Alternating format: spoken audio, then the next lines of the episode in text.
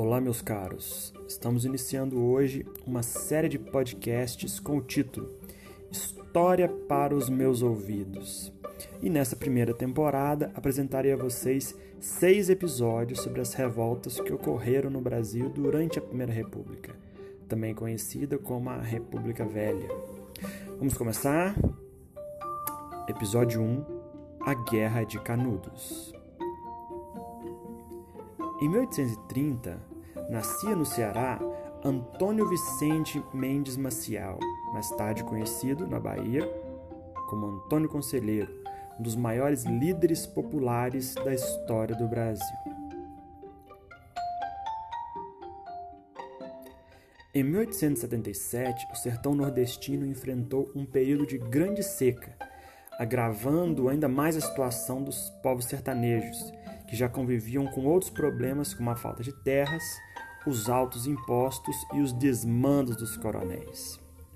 Nesse cenário, pessoas famintas e desesperadas viam na religiosidade popular a única forma de alento e esperança de dias melhores.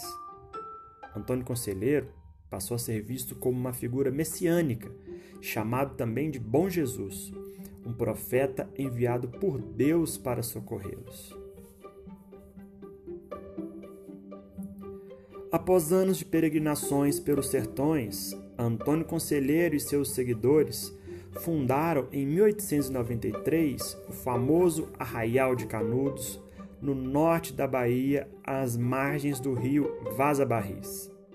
Nascia ali uma oportunidade para os sertanejos pobres e escravos recém-libertos terem acesso à terra e ao trabalho, vivendo em solidariedade longe da opressão dos coronéis e do descaso da República. A comunidade de Canudos começou a crescer. Os seus moradores construíram casas, uma igreja, roças e ali também faziam artesanato e comércio. Conselheiro era o líder político e religioso do arraial e mantinha a ordem com base na moralidade cristã. Em suas pregações, Conselheiro criticava a República e a associava ao anticristo. Combatia o Estado laico e a instituição do casamento civil. Além disso, não permitia a cobrança de impostos dentro do arraial. Por isso, o líder de Canudos foi acusado pelo governo de ser um defensor da monarquia.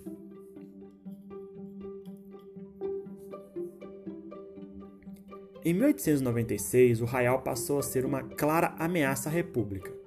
Coronéis tinham seu poder diminuído na região e o governo temia que o movimento influenciasse outros locais.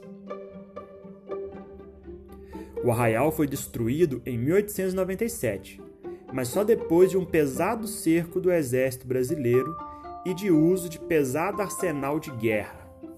Antes disso, outras três expedições tentaram colocar um fim na esperança dos sertanejos, mas foram derrotadas. Até mesmo a expedição do famoso general do exército brasileiro Moreira César, conhecido também como o Treme-Terras, o Corta-Cabeças, saiu humilhada do sertão. Conselheiro morreu dias antes da derrota final do Arraial, o que teria enfraquecido o movimento. Sua cabeça foi cortada e levada para estudos na Faculdade de Medicina de Salvador. Caso queiram saber mais sobre o assunto, convido vocês a assistirem o filme Guerra de Canudos de 1996 do diretor Sérgio Rezende. Será uma grande oportunidade de conhecer um pouco mais sobre a história desse grande líder e desse grande movimento popular da história do Brasil. Até o próximo, pessoal!